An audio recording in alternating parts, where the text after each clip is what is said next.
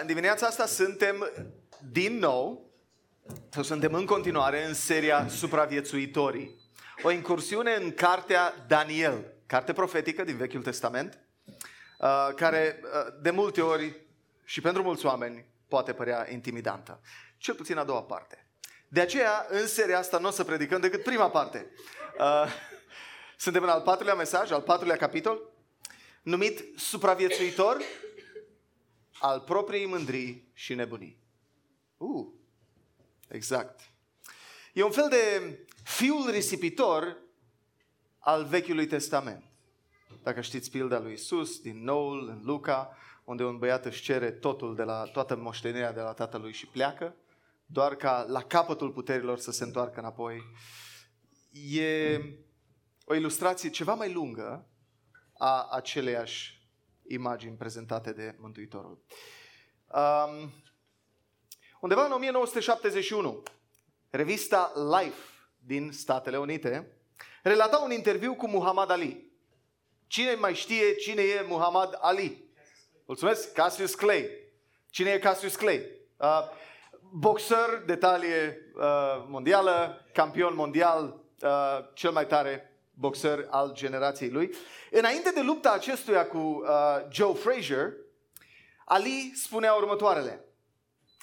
Pare că există puțină confuzie, dar nu e nicio problemă. Vom înlătura această confuzie pe opt martie, data uh, bătăliei, luptei dintre ei doi. Vom decide odată pentru totdeauna cine este rege. Nu este niciun om în viață care să mă poată bate. Sunt prea isteț, prea frumos. Sunt cel mai tare. Eu sunt regele. Ar trebui să fiu un timbru poștal. Doar așa aș putea fi lins. Interviul integral cu Cassius Clay. P S. Muhammad Ali a pierdut în fața lui Frazier. Uh, în mod decisiv. În cincisprezece runde și de câteva ori a fost făcut aproape knockout. M-am uitat la un, la un rezumat în șapte minute, că n-aș fi îndurat mai mult, al, al bătăii. Foarte interesant uh, meciul dintre ei doi. Când vine vorba de păcate pe care Dumnezeu le urăște, mândria e cap de listă. Mândria e o evaluare exagerată și nesinceră a propriei persoane și poate lua multe forme. Înseamnă râvnirea, râvnirea onoarei care nu ni se cuvine. E încercarea zadarnică de a înfrumuseța urățenia sau acoperirea realității interioare prin lucruri bombastice exterioare. În textul nostru din dimineața aceasta, marele împărat Nebucadnețar relatează întâlnirea lui cu Dumnezeu. Nu din prea multa lui pioșenie și evlavie, ci din cauza mândriei sale. Așadar, nu e tocmai o întâlnire amiabilă între Nebucadnețar și Dumnezeu, ci mai degrabă o ciocnire de stânca de veacuri, de Dumnezeul Scripturii. Nu e o acostare pașnică a unei corăbii într-un port primitor, ci mai degrabă un naufragiu pe un țărm stâncos. Și nu e ca și cum n-a fost invitat politicos în port. Capitolul acesta e un document oficial. Capitolul patru din cartea Daniel. E un document oficial al curții împărățești de la Babilon, redactat de împăratul Nebucadnețar însuși. E singurul capitol din Vechiul Testament scris de altcineva decât de un credincios evreu. Iar Dumnezeu în suveranitatea lui a considerat că e potrivit ca Daniel să includă acest edict împărătesc în cartea sa, ca fiind un text inspirat. Mare lucru. Și ar trebui să informeze modul în care înțelegem capitolul. Edictul împărătesc începe cu concluzia, cu finalul poveștii. Dar pentru a ne duce apoi, doar pentru a ne duce apoi prin rollercoasterul emoțional și mental a ceea ce a însemnat pentru Nebucadnețar ajungerea la concluziile respective. Um, nu e neobișnuit ca un edict împărătesc să redea episoade din viața monarhului care l-au adus la anumite decizii. E totuși neobișnuit ca un monarh să fie atât de transparent pe cât este Nebucadnețar în povestea de astăzi. Dar tocmai genul acesta de transparență și smerenie publică i-a făcut pe mulți comentatori biblici să concluzioneze că ceva radical s-a întâmplat cu Nebucadnețar, ca urmare a experienței, a experienței sale cu Dumnezeu, a întâlnirii sale cu Dumnezeu. Dar să o luăm ușor. Nu o să mă întorc cu spatele. Oh, mulțumesc. Um, o să vă zic la persoana a treia, dar o să, din nou, o să inserez în timp ce ascultăm povestea elementele care să ne facă să zicem, aha, înțeleg mai bine. Au trecut deja treizeci de ani de la evenimentele din capitolul doi, când Nebucadnețar are un alt vis și amenință să-i omoare pe toți dacă nu-i spun și visul și interpretarea. Au trecut uh, ani buni de la momentul cu statuia. Probabil la un an, doi, trei, după visul uh, explicat de uh, Daniel, Nebucadnețar a făcut o statuie toată de aur, nu din metale diferite, și i-a chemat pe toți să se închine. Iar Dumnezeu i-a salvat pe cei trei din cuptorul aprins. Acum treizeci de ani, sau în urmă cu treizeci de ani, el nu a vrut să expună visul, uh, conținutul visului, dar asta nu l-a împiedicat să amenințe magicienii, ghicitorii, descântătorii și înțelepții Babilonului cu moartea, dacă nu-i spun atât visul, cât și interpretarea. În timpul scurs de atunci, Nebucadnețar a fost un cuceritor nemilos a tuturor teritoriilor din jurul imperiului său. Și-a supus Egiptul și o mulțime de regate mici și mari care erau la granițele imperiului său. A ajuns cel mai întins imperiu de până la acea dată, iar bogățiile adunate le-a folosit pentru a clădi capitala, Babilonul. În ceva nemai văzut și nemai auzit până atunci. Dar costul pentru acest proiect nu a fost doar material, ci și uman. Și nu doar că vieți umane au fost pierdute în execuția proiectului, dar vieți umane au fost și desconsiderate. Oamenii au fost tratați subuman, nedreptățiți, sărăciți și abuzați. Dacă luăm prima frază din edict, totuși, o putem pune lângă oricare din introducerile epistolelor lui Pavel sau Petru sau Iacov. Și n-ar ieși în evidență cu nimic, decât din punct de vedere al expeditorului. Eu, împăratul Nebucadnețar, către toate limbile, toate națiunile, toate etniile din imperiul meu, pacea să vă fie înmulțită. Wow! Nebucadnețar. Bun. Împăratul Nebucadnețar scrie această epistolă, acest edict, pentru a explica absența lui de la cârma imperiului o perioadă de timp. Șapte săptămâni, șapte luni, șapte ani, părerile sunt împărțite. Dar haideți să intrăm în poveste.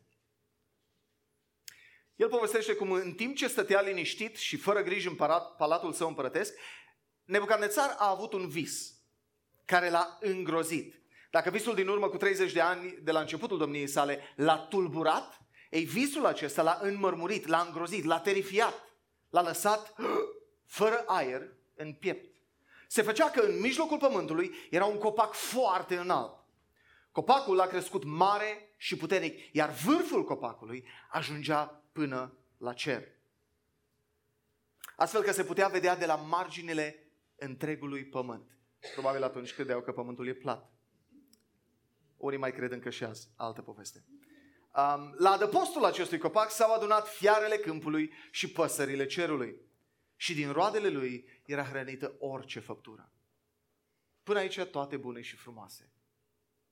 Dar continuând să privească, iată că din ceruri s-a coborât în străjer o făptură sfântă care a strigat o sentință dură împotriva acestui copac. El a zis, retezați-l, tăiați-i ramurile, alungați toate animalele de sub el, toate păsările dintre ramurile lui.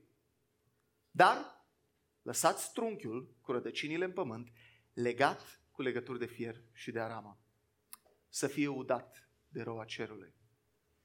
Să-i fie schimbată inima de om. Oh, stai, parcă era pom.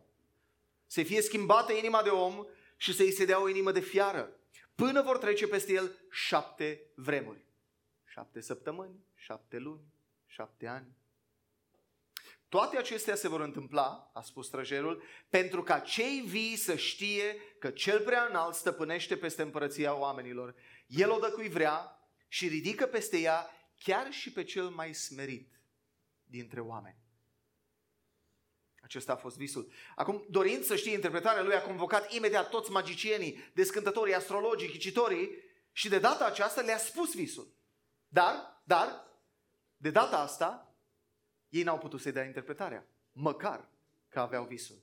N-au putut, n-au vrut, înțelegând ce înseamnă, nu știm.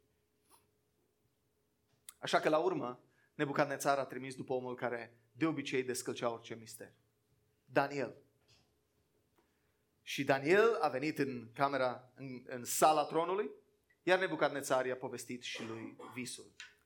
Dar, șoc, șoc, șoc, șoc. Când Daniel a auzit visul, Daniel a rămas înmărmurit. Textul zice că, și acum depinde cum, cum e tradus din, din original, timp, unele traduceri zic că câteva clipe Daniel a tăcut. Alții văd câteva clipele alea ca fiind aproape o oră. Poate cea mai lungă oră de așteptare din viața lui Nebucadnețar.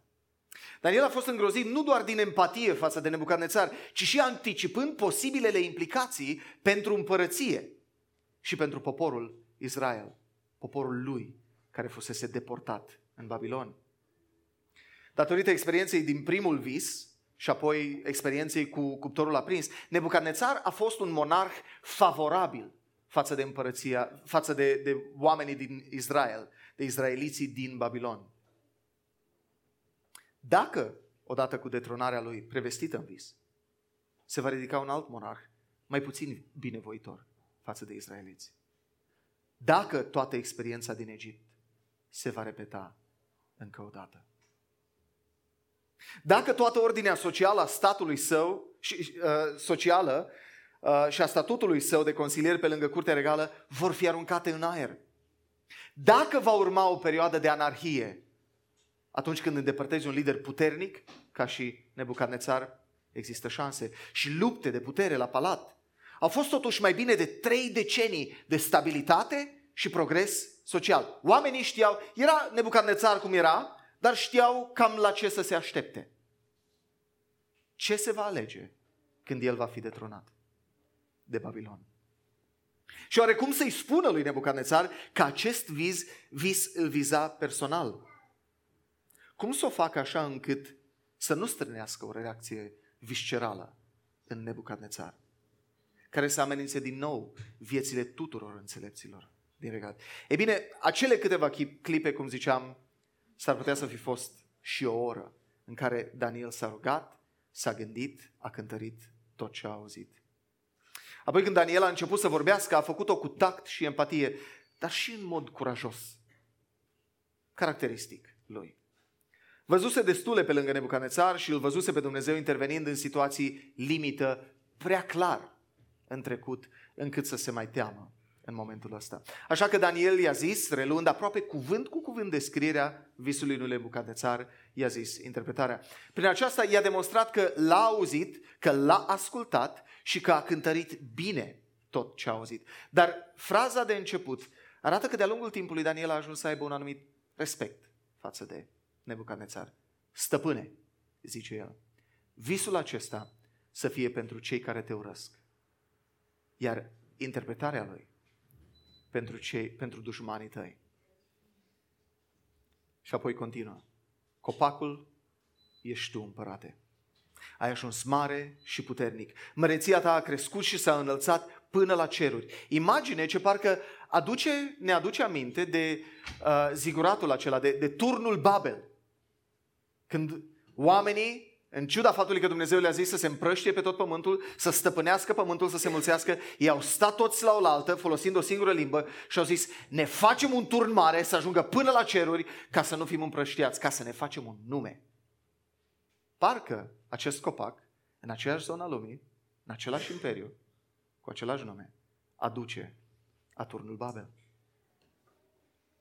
Dar mesajul străjerului sfânt era hotărârea celui prea înalt legată de împărat.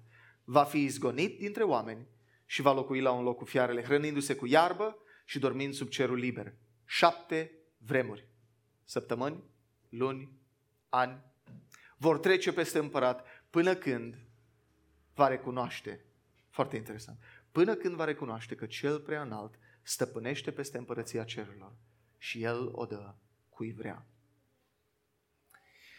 Dar, dar, există o licărire de speranță.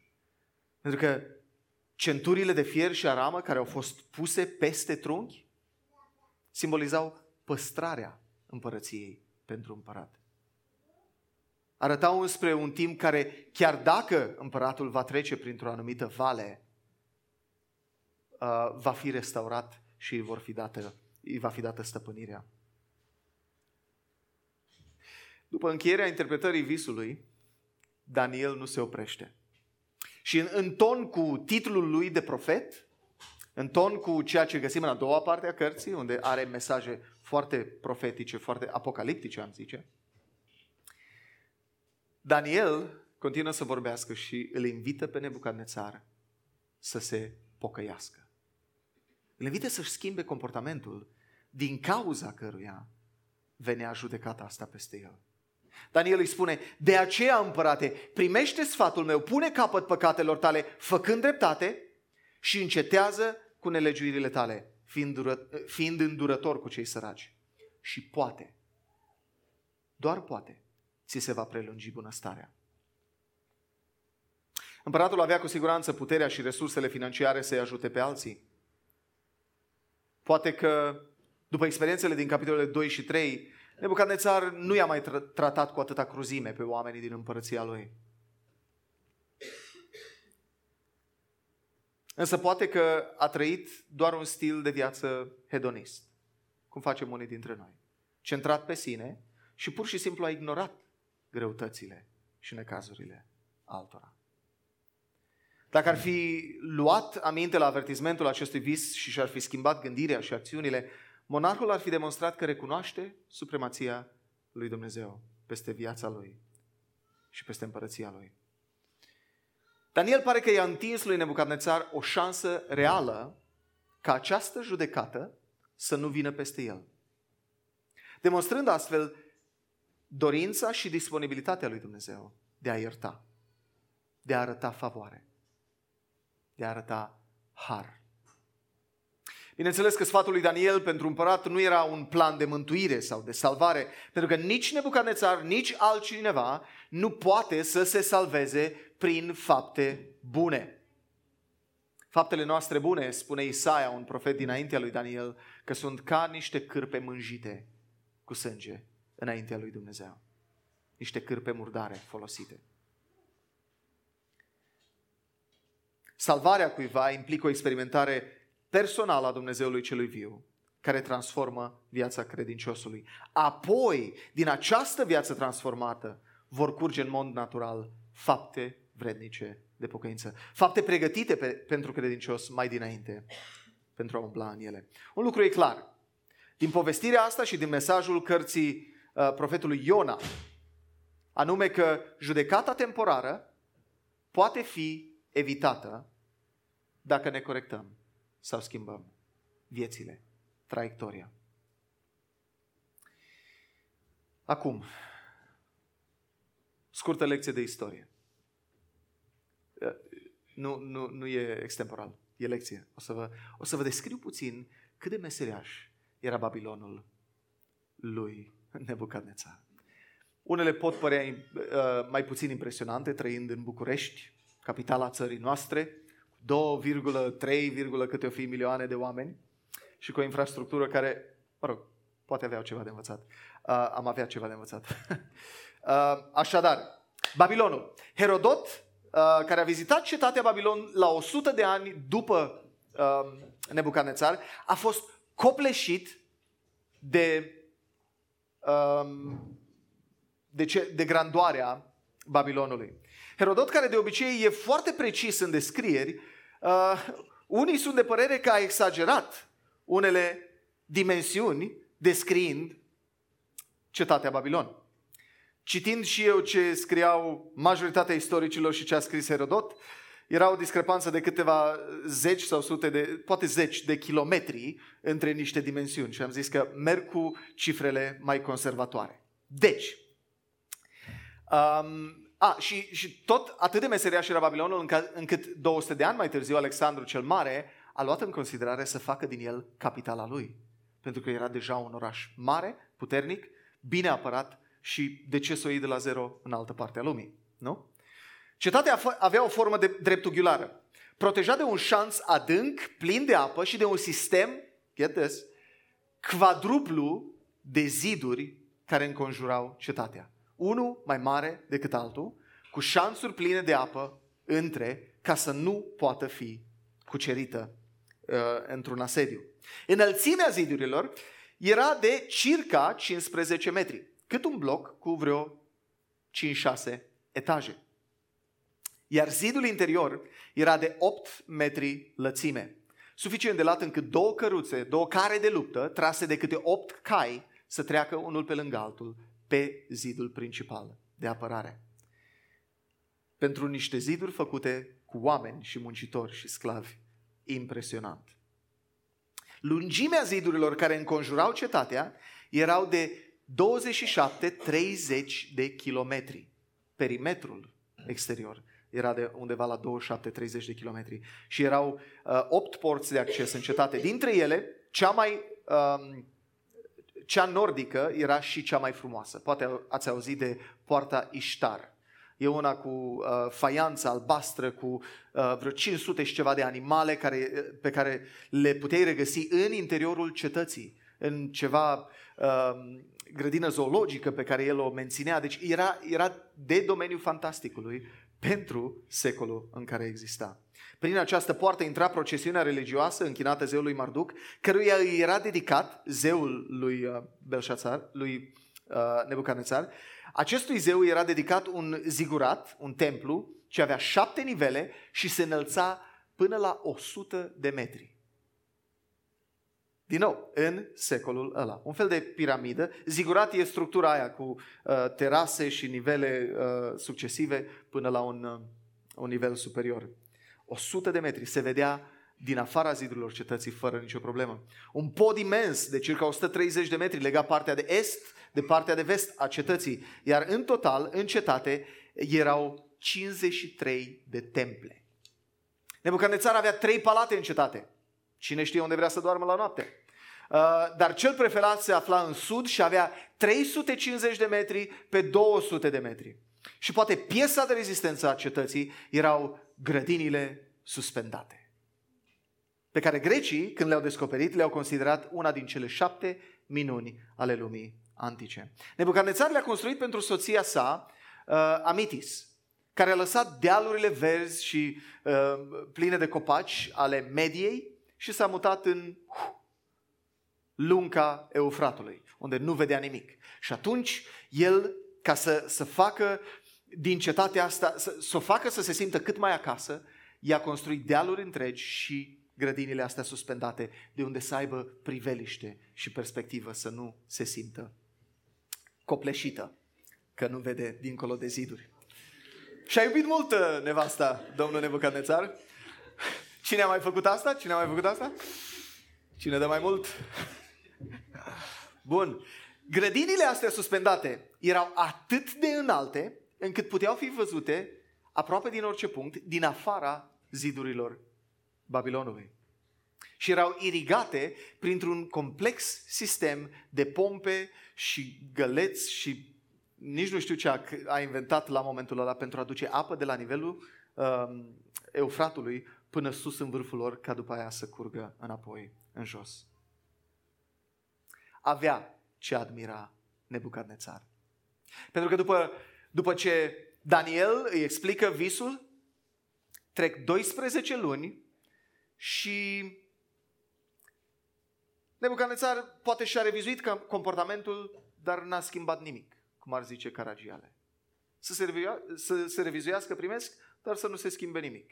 Așa că după doisprezece luni, plimbându-se pe acoperișul Palatului Împărătesc din Babilon, probabil prin grădinile Semiramidei, Împăratul a zis cu voce tare: oare nu este acesta Babilonul meu cel mare, pe care l-am construit eu ca reședință împărătească, prin măreția puterii mele și pentru gloria maiestății mele?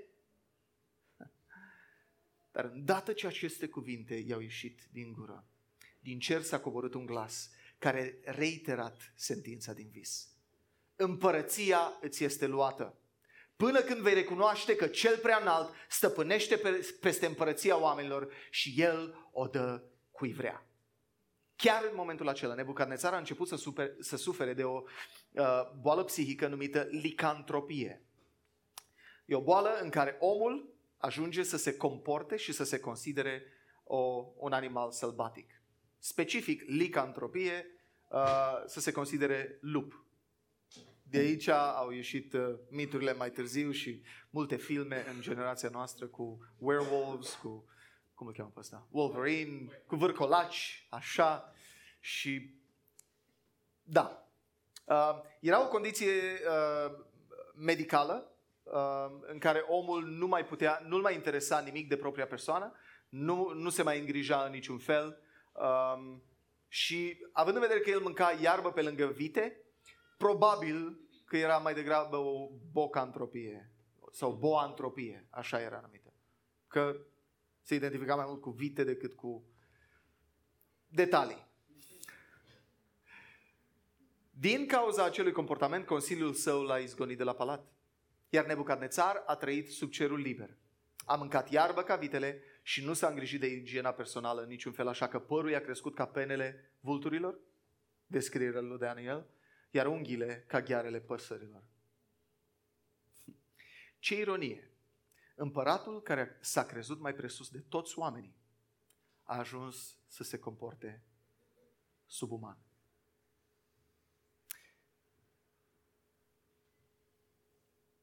Șapte săptămâni, șapte luni, șapte ani. Dar când s-au împlinit zilele prevestite, Nebucadnețar și-a ridicat ochii înspre cer. Și îndată ce și-a ridicat ochii înspre cer, el zice că și-a recăpătat judecata. Și de îndată ce și-a recăpătat judecata, l-a binecuvântat pe Cel Preaînalt, l-a lăudat și l-a slăvit pe Cel veșnic viu.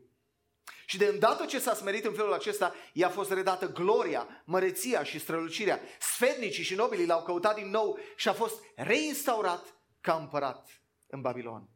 Iar măreția aceasta de pe urmă i-a sporit mai mult decât cea dintâi. Ba mai mult, acest păgân, împărat păgân, convertit la monoteismul iudaic, după mai mulți comentatori biblici, a compus și un psalm pe care aș vrea să vi-l citesc.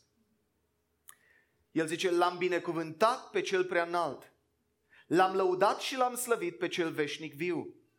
Stăpânirea Lui este o stăpânire veșnică, iar împărăția Lui dăinuie din generație în generație. Toți locuitorii pământului sunt socotiți ca un nimic. El face ce vrea cu oștirea cerurilor și cu locuitorii pământului. Nu există nimeni care să-l poată opri sau care să poată să-i zică: ce faci?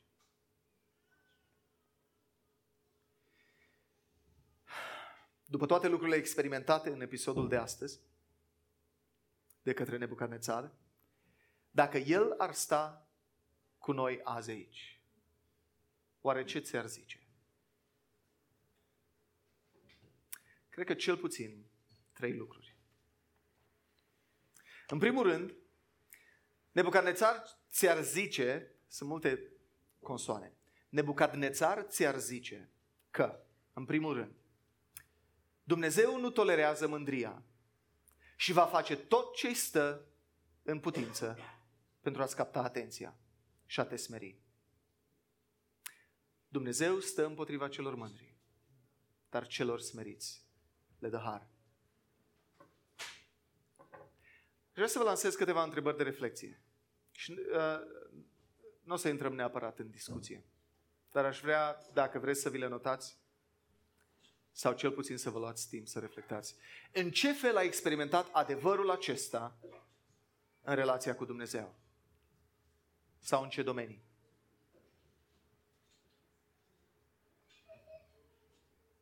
Ce mesaj sau ce experiență a folosit Dumnezeu pentru a-ți capta atenția?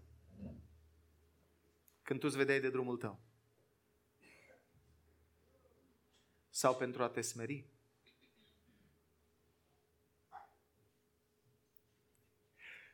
Oare puteai, puteai învăța încrederea în El și fără valea aceea prin care te-a trecut? Oare poți să înveți lecția asta fără să treci printr-o vale?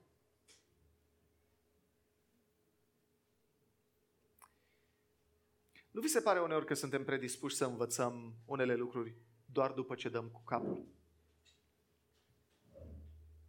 Vorba românului, nu ne învățăm de vorbă bună. Până când nu doare, nu învățăm lecția. Um, pentru aceia care nu știți, noi avem trei copii. Um, și înainte să, să o avem pe prima, pe Erica, am citit mai multe cărți, fusesem la seminar teologic, am povestit o grămadă cu soția și am zis, ne descurcăm. We got this. După aceea a venit al doilea, Ben, și încet, încet am început să, să simt că îmi scapă ceva. Pa, poate că totuși este loc să, să cresc și să, să învăț. Și după aceea a venit Olivia. Și am înțeles clar, nu doar din cauza ei, stați liniștiți, ci din a gestiona pe toți trei. Am înțeles că am nevoie disperată de ajutor. Și că nu mă descurc singur. Și toată mândria mea de la început, dinainte de a avea vreun copil, s-a disipat foarte ușor. Precum ozonul. Din, da, altă poveste. Um, și mi-am dat seama că am nevoie de Dumnezeu, că am nevoie să țin aproape de El, că am nevoie de, și depind mai mult de rugăciune decât am depins, depins în vreun alt domeniu din viața mea. Și asta e doar o zonă. În al doilea rând, Nebucadnețar ne-ar zice așa, recunoaște că Dumnezeu conduce toate lucrurile. El este șef, El e manager, El e patron, El e rege, zi cum vrei, El e cel mai tare. Orice autoritate ai sau realizări ai sub centură, le-ai datorită Lui. În ce feluri te-ai simțit autosuficient și te-ai bazat pe tine în ultima vreme? La job? În căsnicie? În creșterea copiilor?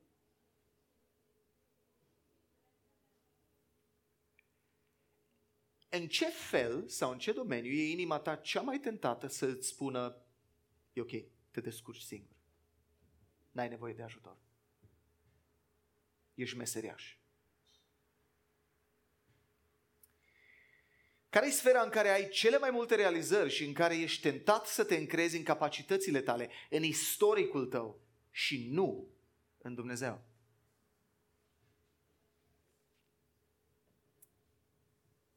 În domeniul tău de activitate, cum e relevant acest adevăr? E relevant acest adevăr?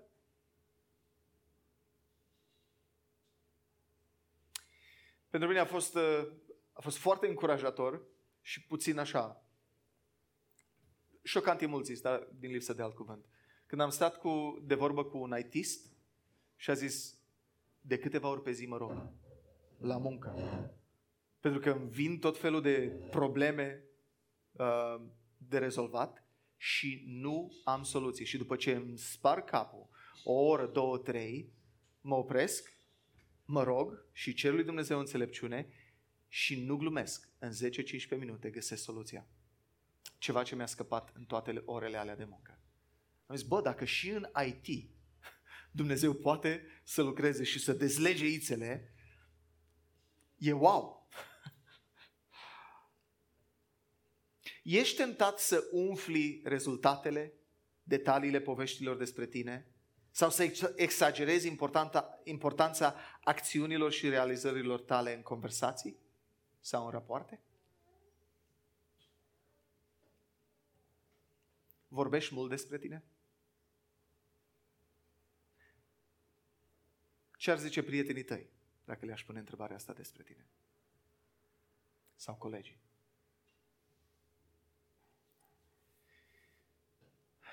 În al treilea rând, Nebucadnețar ne-ar zice că Dumnezeu e plin de har. El nu ne dă ce merităm și ne dă mai mult decât visăm. Favoarea nemeritată a lui Dumnezeu înmoaie și cele mai bătătorite inimi. Nebucadnețar se putea pocăi înainte să treacă prin nebunia asta pe care a experimentat-o. A fost o favoare din partea lui Dumnezeu că l-a avertizat. Dar uitându-ne la deznodământ, a fost o favoare din partea lui Dumnezeu și nebunia însăși. Prin ce experiență grea te-a trecut Dumnezeu, dar care evaluată acum, după fapt, ai putea să o numești un har din partea lui Dumnezeu, o favoare. Chiar dacă în mijlocul furtunii a fost nasol.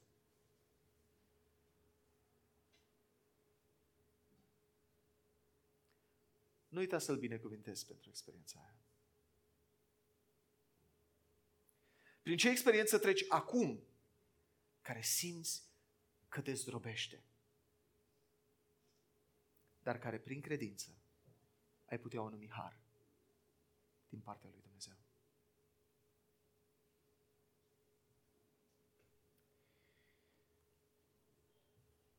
Un copac tăiat și doborât în lumea antică era un simbol al judecății.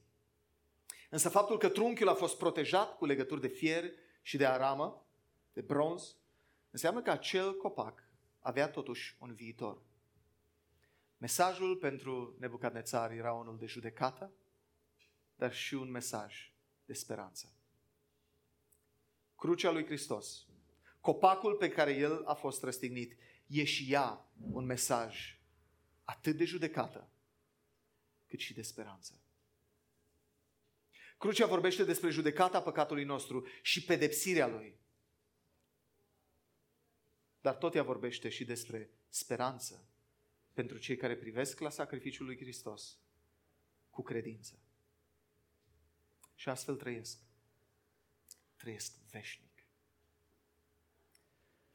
Aș vrea să trec din nou prin toate trei punctele mesajului. Dumnezeu nu tolerează mândria și va face tot ce-i stă în putință pentru a-i capta, pentru a-ți capta atenția și a te smeri. Dumnezeu stă împotriva celor uh, mândri, dar celor smeriți le dă har. Iisus a fost antiteza mândriei. El a fost cel mai smerit om care a trăit vreodată. Când Iisus a fost tentat de Satan cu toate împărățiile lumii, el nu a cedat tentației, ispitei de a-și face un nume despărțit de Dumnezeu. Când Iisus a auzit un glas din cer, nu a fost unul de judecată, ci a fost unul de acceptare, dragoste și închinare. Acesta este Fiul prea, meu prea iubit, în care îmi găsesc toată plăcerea. De El să ascultați. Iar despre Iisus, Sfântul Apostol Pavel spune că, deși era Dumnezeu, n-a considerat că a fi ca Dumnezeu era un lucru de apucat, ci s-a smerit până la moarte și încă moarte de cruce. De aceea, și Dumnezeu l-a înălțat nespus de mult și a dăruit un nume mai presus de orice nume, pentru ca în numele lui Iisus să se plece orice genunchi și orice limbă să mărturisească spre slava lui Dumnezeu Tatăl că Iisus este Domnul. Dumnezeu l-a înălțat pentru că Iisus a trăit o viață smerită. Apoi recunoaște că Dumnezeu conduce toate lucrurile. El e șef, manager, patron. Orice autoritate ai sau realizări ai sub centură, le-ai datorită lui Dumnezeu. Iisus încă de la primele cuvinte înregistrate, scrise în Evanghelia lui Luca, la doisprezece ani, le zice părinților lui, de ce v-ați îngrijorat? Nu știați că trebuie să fiu în casa tatălui meu? Apoi s-a coborât cu ei și le-a fost supus. Nu, nu s-a considerat mai meseriaș decât ei, deși își, își știa originea, deși își știa identitatea. Iisus a spus în repetate rânduri că tot ce, la, tot ce face l-a văzut pe tatăl făcând, tot ce spune l-a auzit pe tatăl spunând. El a venit să facă voia tatălui, chiar dacă asta l-a costat viața. S-a încrezut în promisiunile Tatălui, pentru că știa că e vrednic de încredere. Apoi Dumnezeu e plin de har. El nu ne dă ce merităm și ne dă mai mult decât visăm. Favoarea nemeritată a lui Dumnezeu înmoaie și cele mai bătătorite inimi. Iisus nu a avut o inimă bătătorită. Dimpotrivă, harul și adevărul au venit prin Iisus Hristos, spune Ioan. Asta înseamnă că Dumnezeu a judecat pe altul, pe Hristos, și l-a pedepsit pe el pentru că călcările noastre de lege, pentru derapajele noastre morale, pentru inimile noastre mândre și idolatre. Dumnezeu nu ne-a dat nouă ce merităm, ci lui Iisus. Iar nouă? Nouă ne-a dat mila lui, iertarea lui, acceptarea lui și viața veșnică. Îl înțelegi tu în felul acesta pe Dumnezeu? A fost viața ta schimbată de întâlnirea cu Dumnezeu? A fost un moment în viața ta în care, înțelegând sacrificiul lui Iisus, ca fiind și în locul tău, ai avut o dorință puternică de a-L onora pe Dumnezeu, punând capăt păcatelor tale, făcând dreptate, încetând cu nelegiuirile și fiind îndurător cu cei săraci? Nu ca să câștigi favoarea lui Dumnezeu sau mântuirea lui, Doamne ferește, ci din recunoștință că ai primit iertarea și favoarea lui în Iisus. Dacă ai experimentat toate lucrurile astea, atunci Scriptura zice că ești un ucenic al lui Iisus, ești un copil al lui Dumnezeu și te invit în momentele care urmează să iei din pâine și din vin. Acestea sunt simbolurile ascultării, smereniei și sacrificiului lui Iisus, în baza căruia suntem acceptați de Dumnezeu, în baza căruia putem avea viață veșnică. Dacă Iisus însă nu e Domnul și Salvatorul tău personal, dacă El nu e regele tău, șeful tău, modelul tău, în termeni și mai contemporani, idolul tău, în cel mai bun sens al cuvântului, sau influencerul tău, te încurajez ca în momentele următoare, mai degrabă decât să iei din pâine și din vin, care poate că nu înseamnă atât de mult pentru tine, mai bine să stai și să te gândești la cine ești, cine e Dumnezeu și ce a vrut să-ți vorbească în dimineața asta. E ok să stai, să, să-i pui întrebări, să vorbești cu el, e ok să te cerți cu el în liniște, în gândurile tale.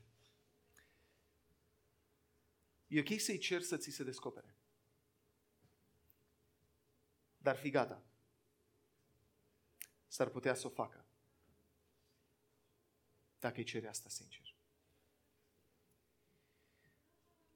În momentele care urmează, aș vrea să vă invit atât aici în față, cât și în spate, să luăm din pâine și din vin, care simbolizează trupul frânt al lui Hristos pe cruce și sângele lui vărsat. Și apoi ne vom așeza și după un timp de reflexie, Uh, mă voi ruga, voi binecuvânta pâinea și vinul și vom lua cu toții odată din ele. Îți mulțumim, Doamne, dimineața asta că ne-ai adus aminte că Tu nu tolerezi mândria, că e un afront personal la suveranitatea Ta. Îți mulțumesc că ne-ai adus aminte că avem nevoie să Te recunoaștem în toate căile noastre ca fiind Tu cel mai tare, șeful, regele, judecătorul suprem, căruia v-am dat socoteală. Și îți mulțumim că ne-ai adus aminte de har, Doamne. Îți mulțumim că chiar și cu Nebucadnețar ai tratat lucrurile cu favoare, cu milă, cu har. În ciuda multelor vieți pe care le-a luat. Doamne, eu n-am luat nicio viață. În același timp, inima mea e plină de mândrie. Noi n-am luat nicio viață și totuși avem nevoie de har.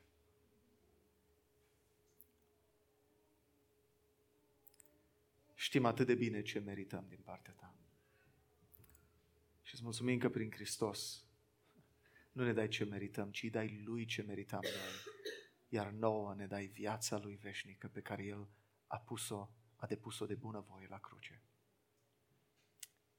Să mulțumim pentru acest uh, acest act de milă, de har, de favoare. Și îți mulțumim că putem din nou să stăm înaintea ta și să luăm din pâine care simbolizează trupul lui frânt și din vin care simbolizează sângele lui vărsat pentru noi. Pentru că nu doar săptămânal, zilnic, avem nevoie să ne aducem aminte că înaintea ta nu stăm prin faptele noastre bune. Nu stăm prin realizările noastre și prin cetățile noastre construite și imperiile noastre financiare sau de business sau, sau familiale construite. Ci înaintea ta stăm doar prin, doar prin jertfa lui Iisus, doar prin dreptatea lui. El e singurul de care ai zis că e prea iubitul tău și îți găsești toată plăcerea în el. Îți mulțumim că prin el îți găsești plăcerea și în noi. Și te uiți cu îndurare înspre noi, ca înspre niște copii prea iubiți. Te binecuvântăm. Te binecuvântăm, Tată. În numele plin de putere și de slava lui Iisus. Amin.